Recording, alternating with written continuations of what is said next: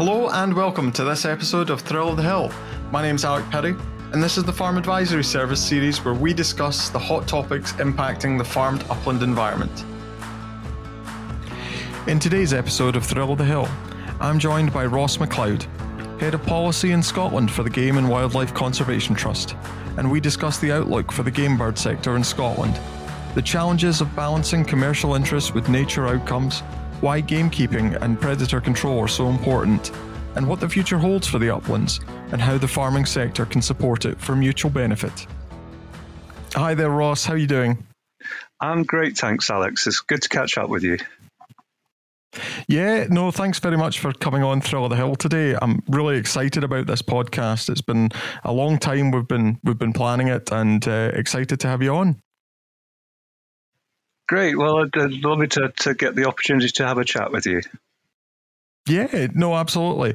Ross, can we just get kicked off with a bit of an introduction to who you are and your job role within the Game and Wildlife Conservation Trust? Yeah, of course. Um, well, first of all, the Game and Wildlife Conservation Trust is uh, a research and education charity. Uh, we've been in existence for over 80 years now. Um, we employ around 25 postdoctoral researchers and about 50 other scientists. And we maintain the longest running monitoring project in the world measuring impact of changes in farming on fauna and flora uh, of arable land. That's called the Sussex Study. And although many people probably come across us in terms of the research of game and wildlife species, we actually run two demonstration farms as well, one in England and one in Scotland. Um, they're both quite different in in characteristics. Our um, farm in England at the Allerton project is essentially an arable farm, and our operation in Scotland is a, a livestock, a sheep enterprise in Aberdeenshire. And in both cases, they're broadly researching relationships between agricultural production, greenhouse gas emissions, soil health, uh, water management and biodiversity.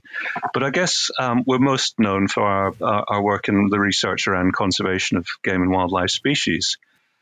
Um, I mean, as far as my role is concerned, I'm involved with policy work, um, and it's been a pretty busy 12 months over the last year with Scottish Government consultations on um, biodiversity, on land reform in a net zero nation, the agricultural bill, of course, and uh, wildlife management um, grouse with um, licensing provisions coming up on that.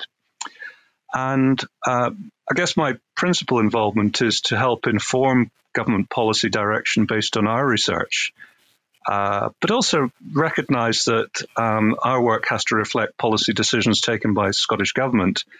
Uh, and in turn embed that in our in our research and advisory avenues. And uh, generally, that's that's evolved into a, an approach we call best practice with proof, with evidence gathering to demonstrate sound management. So, in, in particular, a lot of attention has gone into recording via apps, so that we're using mobile app technology increasingly to uh, enable land managers to, to, to gather information as an audit trail and to use information for any update on, on land management activity. So, as far as I'm concerned, my role is basically sitting in the middle between advisory and research colleagues, taking information from both directions and trying to get that into sound policy. And it sounds like you've got an awful lot on your plate. Uh, you've just outlined a couple of really interesting um, policy developments, and, and we are hearing an awful lot about what Scottish Government want to see in terms of land management in Scotland going forward. So, uh, no doubt, a really busy time for you guys. Yeah, absolutely. Um, but I think I think we need to see everything um, in the same way that, that Scottish government is seeing things, with um, climate change and biodiversity loss at the heart of everything. So whatever we can do to to reflect that is is going to be really important. So, Ross, um, here on Thrill of the Hill, we discuss the issues around the farmed upland environment, and we've never had somebody on from what I would call the game bird sector in, in Scotland. Um, and I did feel that you know, it's agriculture adjacent. It no doubt has a huge role to play in the farmed upland environment. And I just wanted to get your perspective on how is the game bird sector in, in Scotland and what's the role of these large landowners and estates in enhancing Scotland for biodiversity and climate change? Yeah, it's a really interesting question. I mean, I think the, the, the main angle that we come at this at the moment is is again, thinking about the climate change issues, is that if we really want to tackle things at landscape scale, um, then and we want to do it quickly, um, then it's important to uh, embrace the scale that's represented by by upland uh, estates and see what we can do to harness good practice quickly um, if we're going to tackle climate change.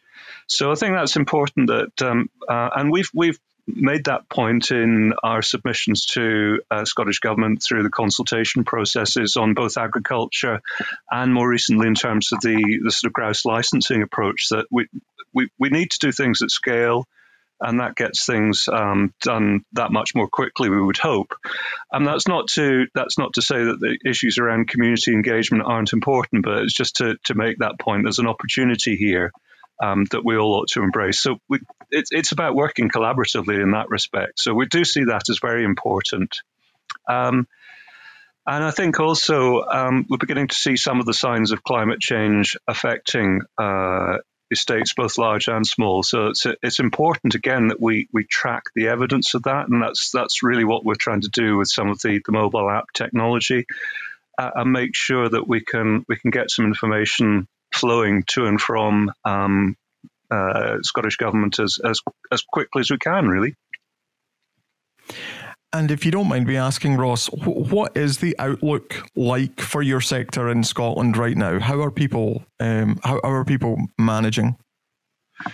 Yeah, it's, it's challenging all around. I have to say. I mean, if if we're thinking about uh, sort of released game birds like pheasants and partridges, um, the, the scenery has been significantly affected by COVID. First of all, which restricted a lot of, uh, of shooting activity. And, and more recently, of course, avian flu has had a significant um, impact. And so, for those different reasons, over the last three years, the, the, the, the situation has been generally quite, quite tough. Um, and even if the amount of pheasant rearing and releasing in Scotland has been considerably less than in other parts of the UK, I do think we're at something of a watershed up here in Scotland. Um, but I think broadly the sector understands that it needs to face up to the challenges of, of climate change and biodiversity loss. So I think that will have huge influence over what happens. Um, but I think, in particular, there are, uh, there are arguments that the sector already delivers biodiversity net gain in some respects. But it, it, as I said before, it needs to demonstrate what it, that it does do that. Uh, and again, that brings us back to the, the best practice with proof initiative I mentioned at the start. Um, the, the, the, situation with, with grouse management is, is, is challenging. Over the last five years, there've been quite significant poor breeding seasons, um, coupled with, with hard weather in May, and that's made it very challenging for uh, keepers and land managers to to to, to look after the stock and provide a, a, surplus sufficient for, for shooting. So there's not been much activity on that front as well. But of course, we need to keep looking after the, the, the habitat as best we can. And there's lots of discussion about that that have come through on the the discussions with um, with Scottish government about the licensing process, particularly in in terms of muirburn management. And Ross, when we're discussing the game bird sector in Scotland, what what bird species are we covering really? I mean, there'll be pheasant and grouse, like you say, but are there any other species that, that I'm maybe missing that we should be considering as also important?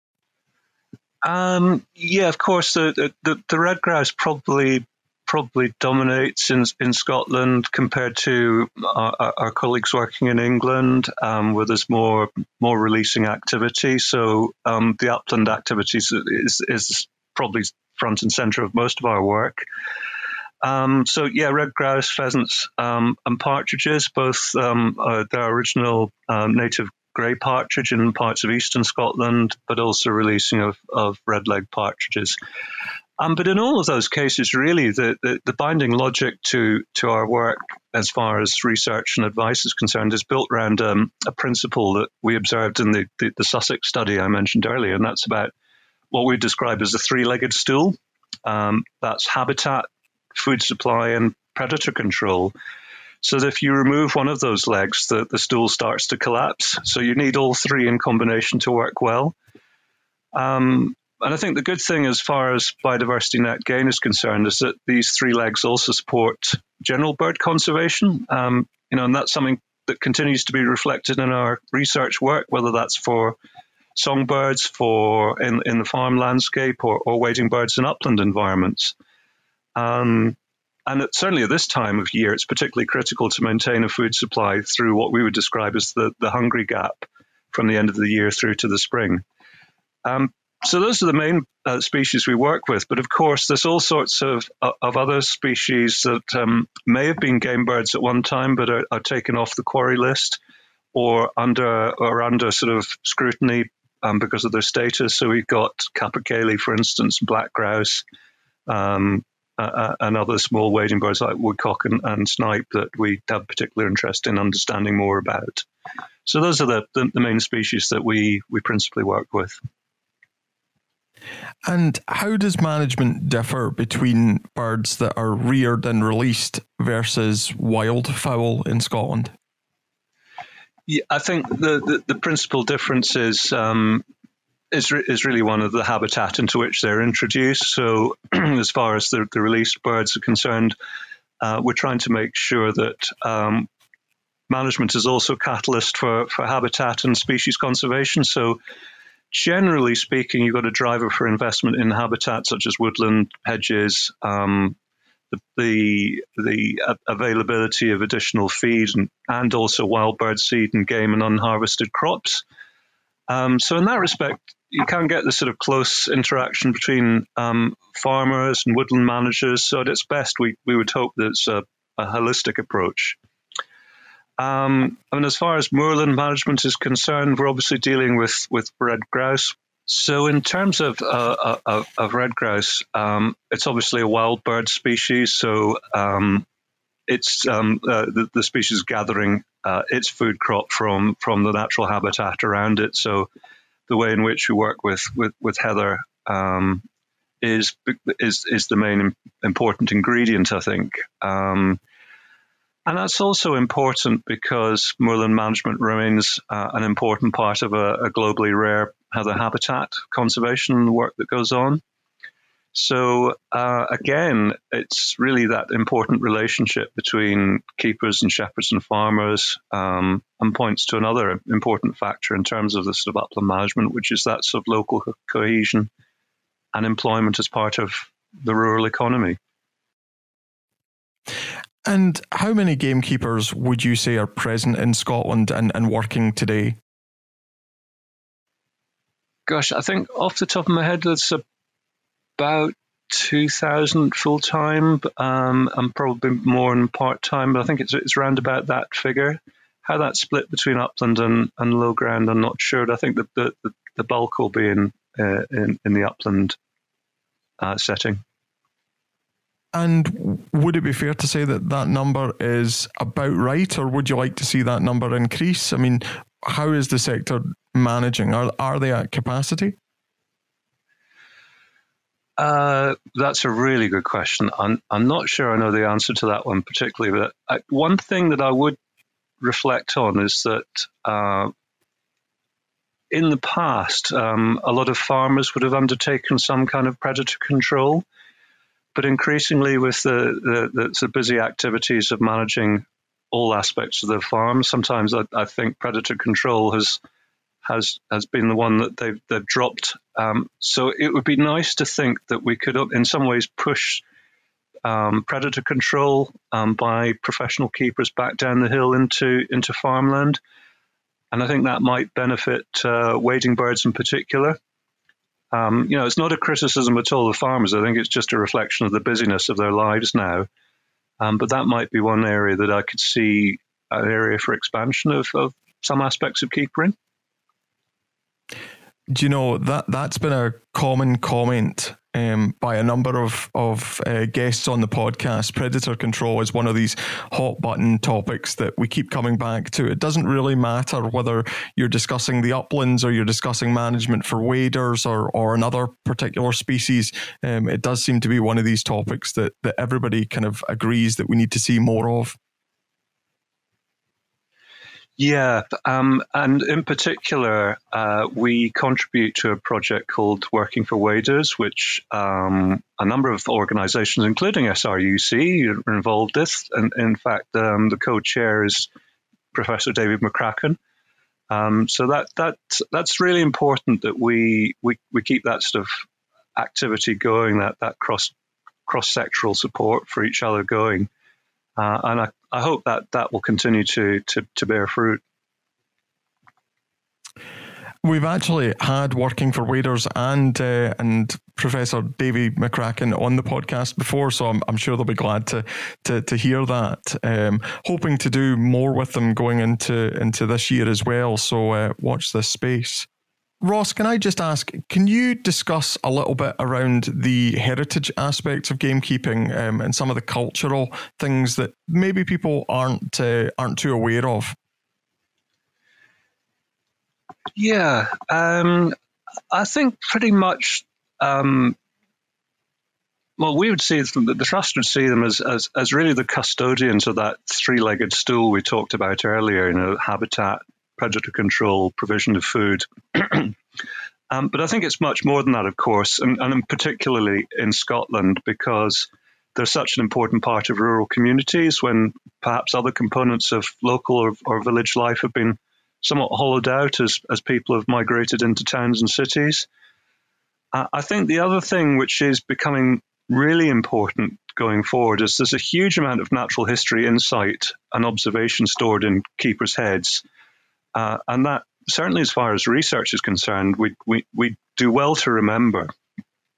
Um, I think equally the profession itself recognizes the, the, the need to evolve. Um, and I've seen that most particularly uh, in the willingness to record the information in a way that they can use to demonstrate the outputs from what they do.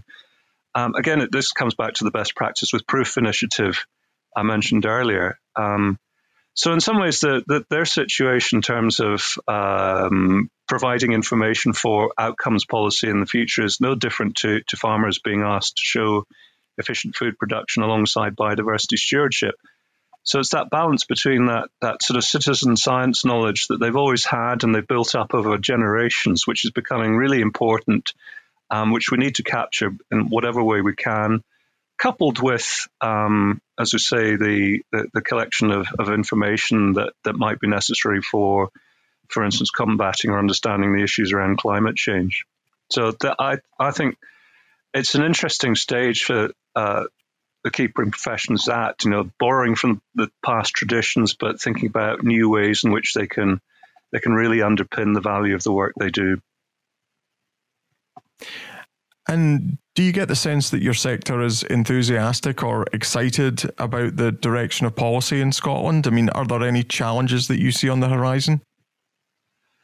Oh, definitely. I mean, I think I think all of us in the in the sort of rural management are confronted with significant change um, resulting from climate issues and biodiversity loss.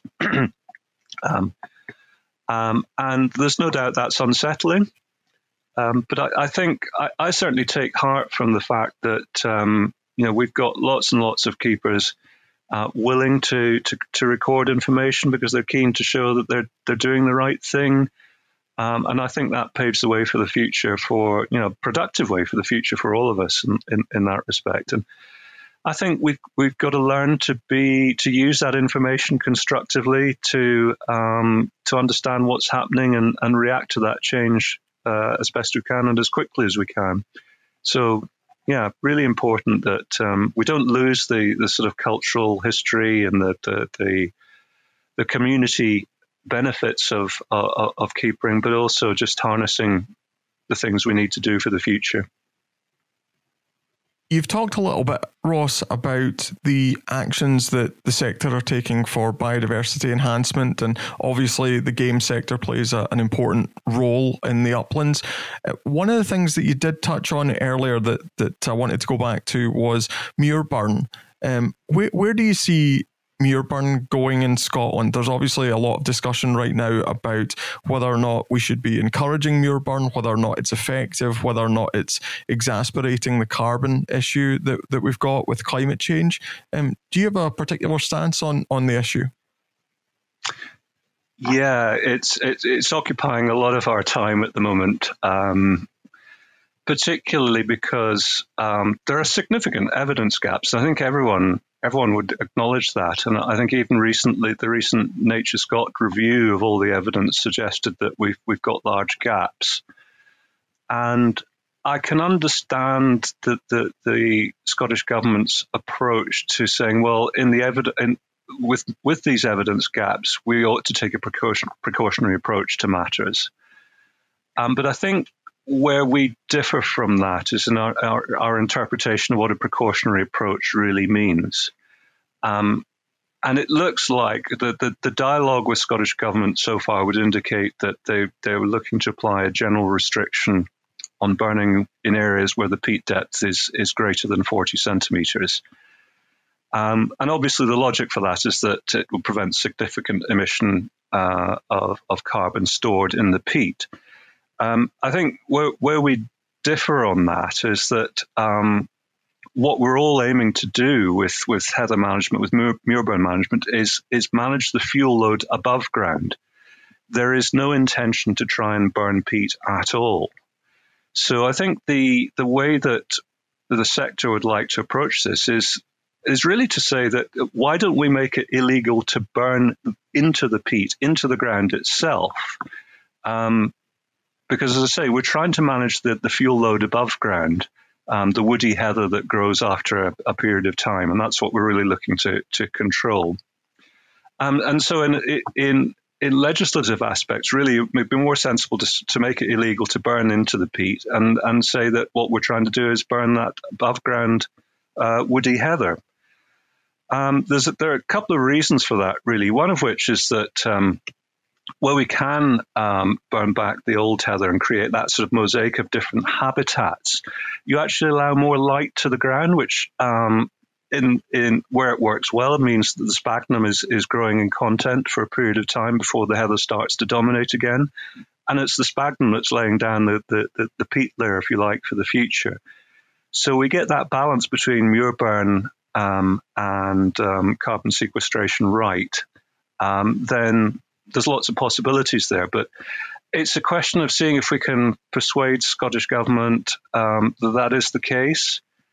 The other consideration I think we we need to bear in mind is that um, there's the risk of wildfire, um, and this comes back to um, the issue of climate change again. Um, so lots of considerations there that we need to think about. Um, uh, one of the things that does challenge me on uh, challenge my thinking on that is is whether our traditional forms of muirburn management, uh, which is largely about trying to create that mosaic of habitat, um, is also exactly the same requirement as we would need for wildfire management. I think we need to experiment and understand that um, a little bit more. Um, but I think our concern is that if you start legislating in a way which is a blanket restriction, it actually makes it really difficult to uh, change the legislation in future if, if we detect a problem. Um, you know, particularly in something as emotive as, as burning habitat. And uh, you can understand why people would get upset about that, um, who are less acquainted with some of the sort of research and, and scientific evidence. Um, and that, you know, as I say, that can make it really difficult to, to row back from that situation. So what we've been suggesting is is really um, working with keepers to make sure that we um, we map out the environment they're planning they're planning to burn on. We look at the areas where we should be making some sensible decisions about where to burn and where not to burn. Um, we map that out. We set a plan around that. Um, we liaise in future with Nature Scot to make sure that they're, they're comfortable with the plan that's been developed for, for that licensing purpose.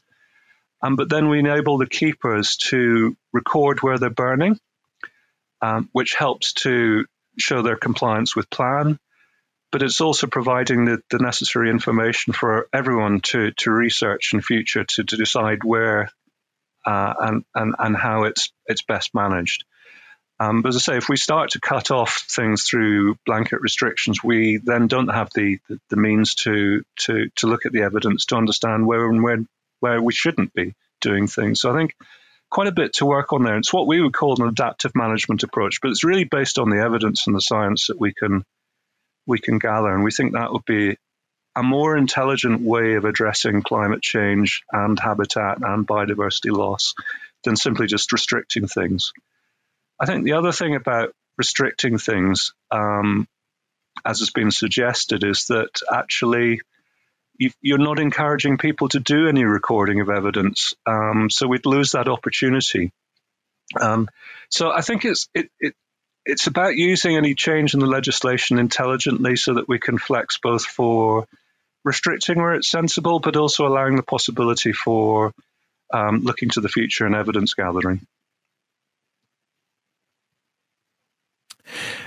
And um, j- just on it, you, you, mentioned Nature Scot there. You'll be aware, I'm sure, that the Agri Environment Climate Scheme has, has relaunched um, and people um, across Scotland can apply for, for funding now as, as we're recording. The option or the, the capital support for Muirburn and heather swiping has been removed in this funding round. Presumably, just listening to, to what you've set out there, that's kind of a backward step. Yes, we do feel that's a bit of a, a, a backward step, um, and we have we have written to Scottish Government about this to to express our concern. Um, and clearly, we wait to see how the uh, the bill for wildlife management grouse is is put before Parliament. Um, so it may be that we all get a, an, another look at this in due course. But on the face of it, yes, it's a, it's a concern that it's it's been taken out of the equation.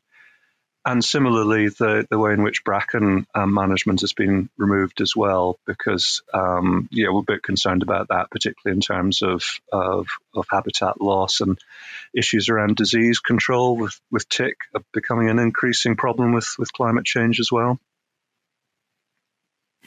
I was just going to ask what, what do you think the dangers are of removing that level of support? So I, I think you kind of covered that there, though.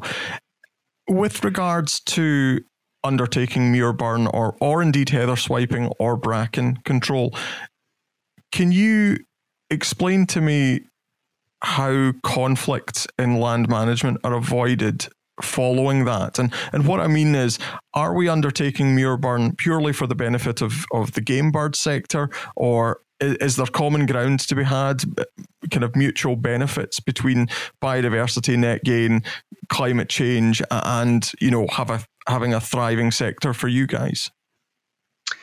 Uh, yeah, I think that, that, there's a sweet spot to be found between all of those components. Um, as I mentioned, I think the, the, the, real concern is that we may struggle to find that sweet spot if we simply close off things with a blanket restriction on, on Muirburn. So the opportunity to understand um, where and how Muirburn can contribute to carbon sequestration or, or lessen it, um, how we can manage for wildfire, um, you know, particularly when you know Scottish Fire and Rescue Service are particularly concerned about the threat of wildfire. Um, more so from the point of view that if they've got to provide resource for management of, of, of wildfire, it's dragging resource away from some other of their activity. Maybe it's around domestic or, or commercial buildings fires that they need to watch out for. So I think they're pretty concerned about that. Um, but I, I, guess my main concern would be, as I say, if we if we shut off, if we make things uh, so restricted that we don't really have the opportunity to, to research and ref, uh, and react to to change and, and, and the evidence that we're seeing, then it's it becomes quite a problem to to manage in the future.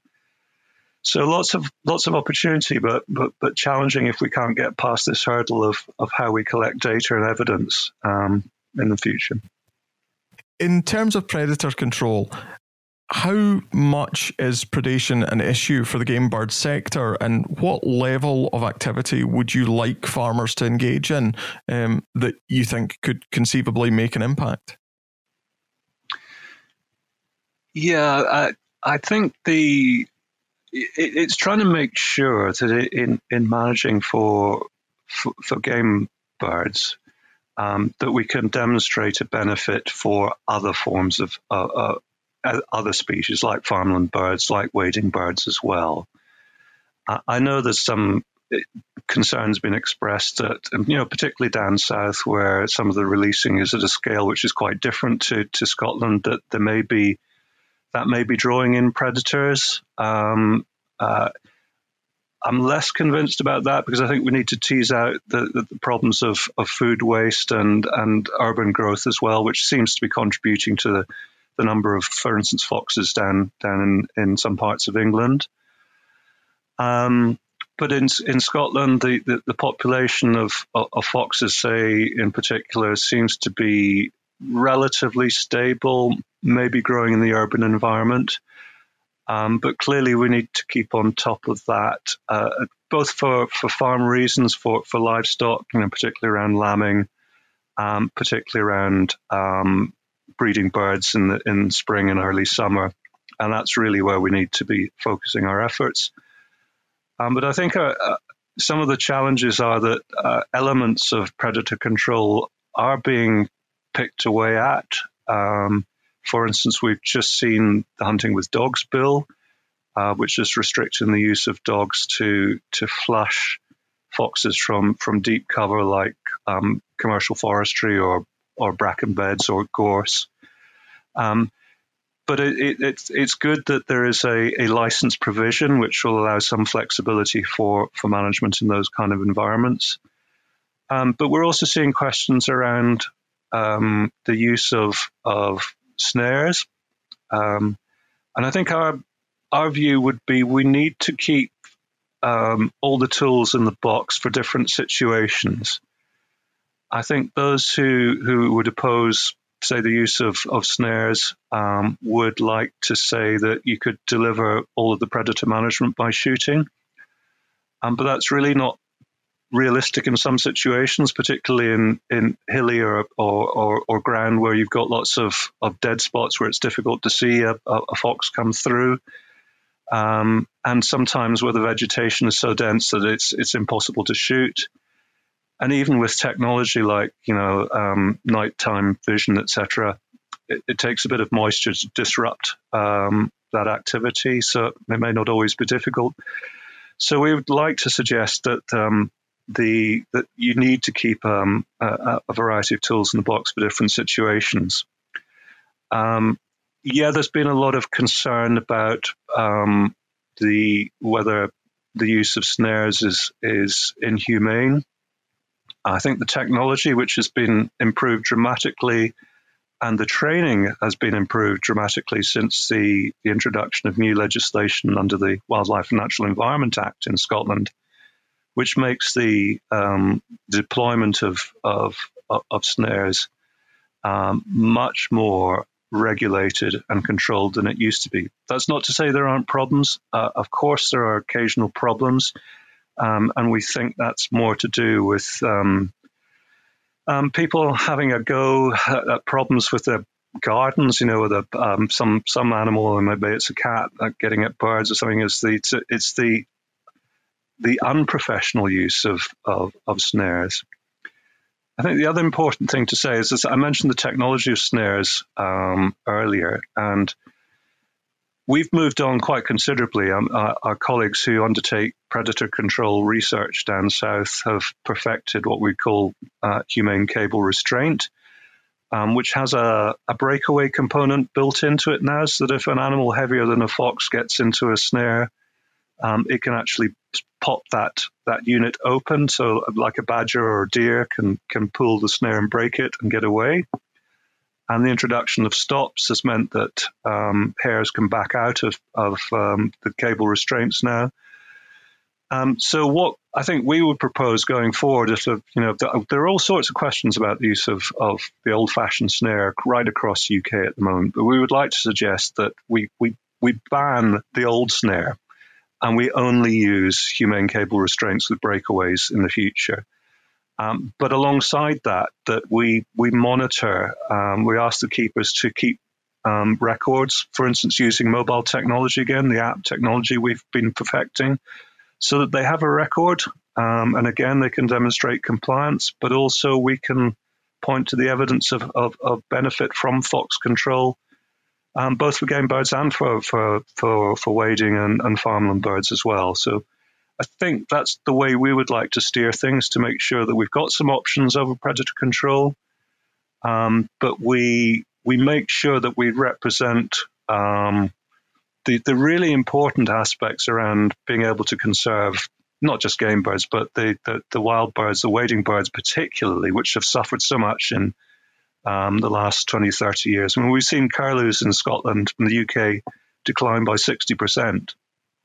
And, and often it's uh, it's predator control that provides the, the, the immediate boost rather than changes in habitat, which take an awfully long time to come to fruition. Um, and we, you know, trying to get, um, for instance, uh, a change in policy on on on farmland back to some some of you know the, this kind of rotations we might have seen in the past, um, which might might aid curlew, lapwings, oyster catchers, could be years or decades in the making. Um, and in that kind of environment, we therefore need a short-term option, which is around all the predator control that we we, we require. So I hope that provides a a picture of, of whether the trust sees the benefit of predator control. Uh, yes, that, that that's great. No, thanks, thanks very much. One of the other topics that I wanted to hit with you was on deer control. Now, there is there is this kind of growing narrative that there are too many deer in Scotland and that we need to see deer numbers come down in order for the upland environment to, to really thrive. I just wanted to get your perspective on whether or not we need more deer control in Scotland and what the potential impacts could be for the game bird sector. Uh, yeah, it's well, perhaps surprisingly for for GWCT, deer deer research is is not something we have a significant depth of experience in, though, you know, inevitably there are, are areas of work where there are crossovers. And those mostly relate to habitat and disease management, particularly around tick transmission. Um, I mean, I guess the, the, the, real issue is, is around um, the need for trees to combat climate change. I, I suppose that's the real driving force. Um, and, and therefore the need to, to, to manage the population of red deer more more effectively. You know, that seems to be the, the, the, real crunch point at the moment.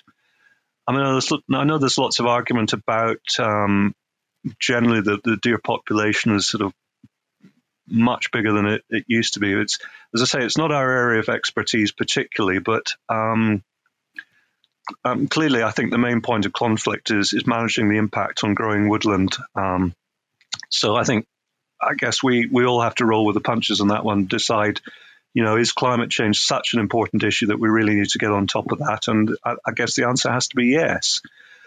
Um, as I say, though, it's, it's not an area we're, we're heavily involved in at all. But um, I guess from my point of view, looking at it from one step removed, um, the open range, the upland deer management groups have developed sensible plans to work towards that balance.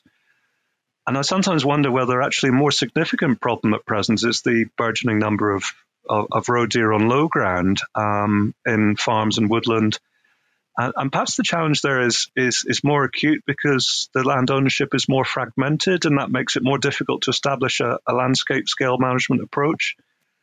Um, and perhaps that's an area where a cluster approach needs to be developed with you know, plans agreed between farmers to manage collectively uh, in in exactly the same way as it happens in in uplands areas, uh, upland areas, except at, at much larger scale. So I think that's how I'd reflect on it. I think we, clearly, if we're putting climate change at the top of the agenda, then we need to control deer. Um, but I think that, there'll always be a case for managing deer in the right place, the right location, um, where it can benefit trees and uh, and and maybe given the open ground where it's it's it's more appropriate for them. And in terms of game bird conservation, Ross, does the drive to see more trees in Scotland, whether or not they're planted or it's natural regeneration, does that present issues for game bird conservation? Um, well, it, it, certainly does in terms of of red grouse management, because obviously um, loss of heather habitat to, to, to woodland would obviously present a challenge. Um, and we've seen that historically in the past where um, commercial woodland planting has been encouraged in you know the 50s and 60s last century, where we saw loss of heather habitat.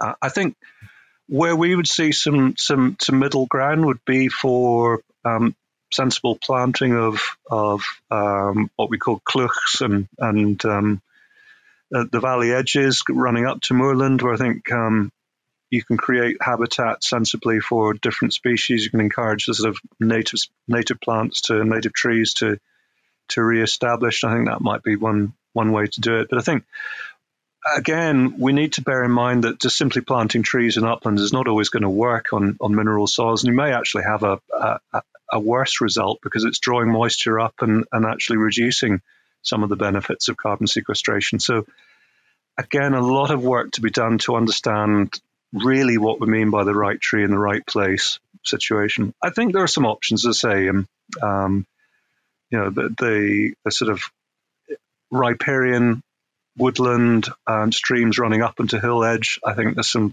practical options there, perhaps.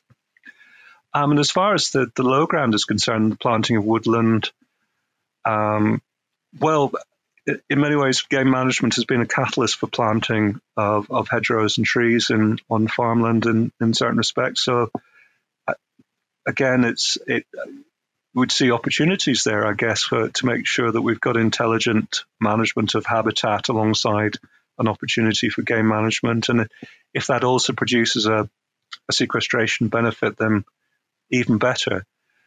I think, of course, as, as the more that we plant woodland, the more we're actually ex- expanding the reach of predators. So something we've also got to bear in mind as well. You know, crows and foxes have uh, extended habitat as a, as a result of woodland. So it's something we're all going to have to get um, thinking about. And uh, Ross, one of the the key things that I've taken out from listening to you this afternoon has been you know you've gone back to to data and the need to record activities and and to to flesh out um, some of the narrative behind some of the activities that you guys are undertaking in the uplands. Do you think there's a disconnect between yourselves and the general public yourselves and, and scottish government? Who who is it that needs to have a better understanding of what activities are actually being undertaken?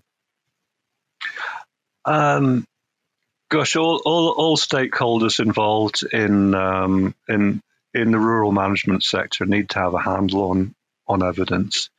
I think all of us would would probably hold our hands up and say there are evidence gaps, um, and um, in some cases we might not be collecting the right kind of evidence either. So, um, trying to come up with intelligent ways in which we can all contribute to that discussion would be would be sensible. I mean, there should be more that, that joins us than than divides us on this whole issue of of, of, of rural management. And um, I think for me, the glue would be um, unbiased evidence. So the more that we can put into play in that regard, I think it's has got to be the way ahead.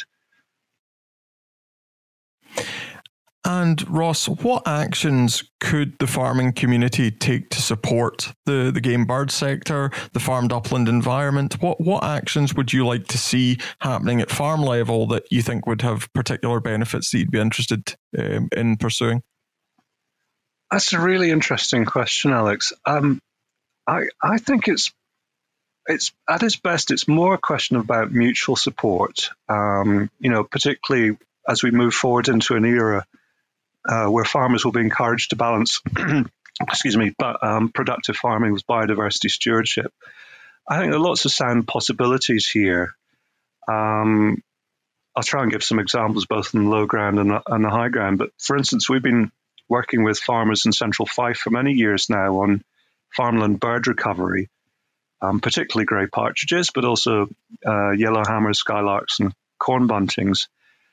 And a key, key finding from this work is that it's possible to establish uh, wild bird seed and cover crops on less productive areas of, of farmland. And that can provide the species uplift without necessarily affecting farming productivity. Um, so again, that's just a simple area in where there's a crossover between our research around game birds. Uh, yeah, it was game birds originally, but um, the benefits for all birds really, uh, where where we can make the overlaps work um, so that's that's one possibility. And I think also when we get those blocks of right, you know, the wild bird seed mix, um, pollinator type crops, um, we can create the, the, habitats for a mix of, of, species, including invertebrates like pollinators. Um, I think that has important lessons for management around um, integrated pest management as well. So if we get those blocks right, and you've got some predator um, invertebrates um, preying on aphids, you know, got a you've got a solution there as well. So I think there's there's interesting possibilities in that crossover combination between game management and and, and farming to, to manage down carbon footprint, maintain productivity, and, and boost biodiversity. And it's it's pretty much the same in the uplands as well. Um, I mean, I'm conscious um, during uh, the research into uh, what's what's coming forward as the, the, the grouse licensing bill at the moment. Um, SRUC and JHI, James Hutton Institute, um, did a lot of um, research work into alternatives in upland management, and they looked at um, renewable energy, wind farms, forestry, farming, uh, uh, uh, and game management. And I think the broad conclusion was there wasn't really much significant alternative to what was already there. But what seemed to to strike me was that in combination, they all worked reasonably well as a sort of integrated management approach. Um, and I can see that continuing to be the case as, as we as we wrestle with climate change. That we'll we'll need different sort of management approaches to to grapple with the problems. Um, and I think there, you know, by that kind of integrated approach, you've also got the options to um, efficiently managed because obviously the, the, resources for one can double up with with farming and livestock management. Um, and so, you know, in terms of the, the, the grouse sector, the ability to use livestock to help with with, with grazing and also management of uh, of tick problems as well um, is becoming increasingly important as we're seeing you know, again climate change affecting the the uh, the, um, the population tick out there, and you know again something we need to need to grasp again collectively. So I think um, it's it's not about what farmers can do to help us or the game management sector. I think it's what we can do all working together constructively. But again, I think I come back to the evidence that if we can uh, uh, work constructively together on all of that, then so much the better. And Ross, finally, are you optimistic about the future for the game bird sector in Scotland? What what do you see on the horizon, and, and what's got you particularly excited?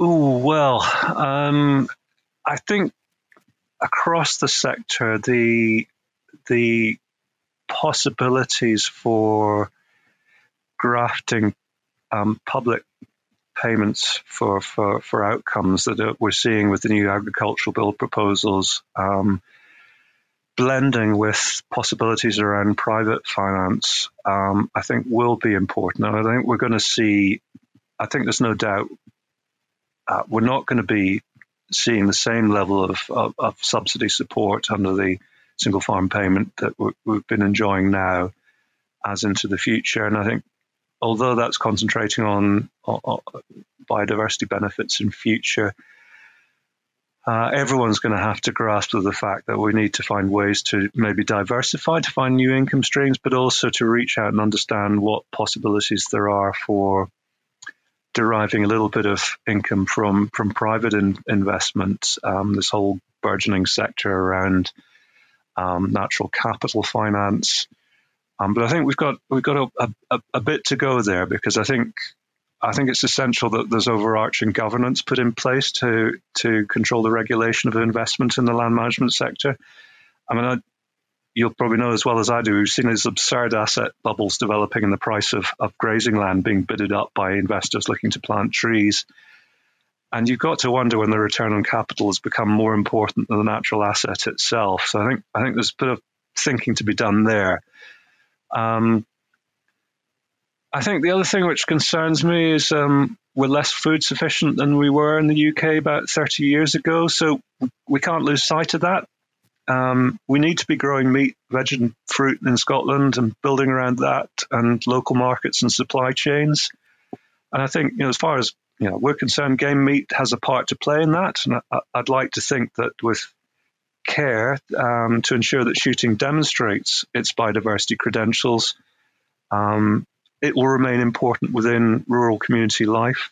It's still got a part to play, but um, let's be under no illusion that the sector can't, can't be complacent at all. It needs to show that it's it's it's showing biodiversity benefit, uh, and it needs to to to to produce the evidence to to demonstrate that as well. So you know, as I think we reflect at the beginning of this um, this discussion, um, being able to to to show the evidence of good practice is becoming so important under the the whole sort of umbrella of, of climate change and biodiversity loss.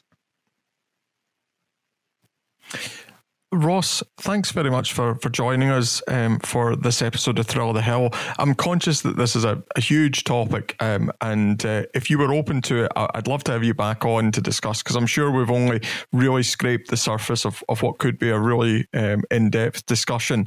But um, on behalf of the Scottish Farm Advisory Service, thank you very much for joining us. I've thoroughly enjoyed it, and I hope the listeners have taken something from this.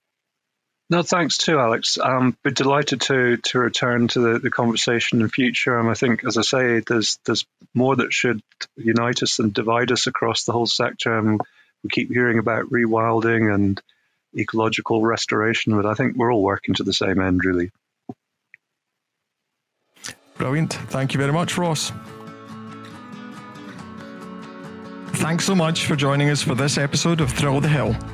If you enjoyed listening, please like, subscribe, and follow this podcast. Leave us a review and let us know how we're doing. And if you'd like to get in touch, you can find all our details at the bottom of our show notes below. The Farm Advisory Service Podcast. Audio advice on livestock, crops and soils, environment, rural business, and more brought to you in association with the Scottish Government.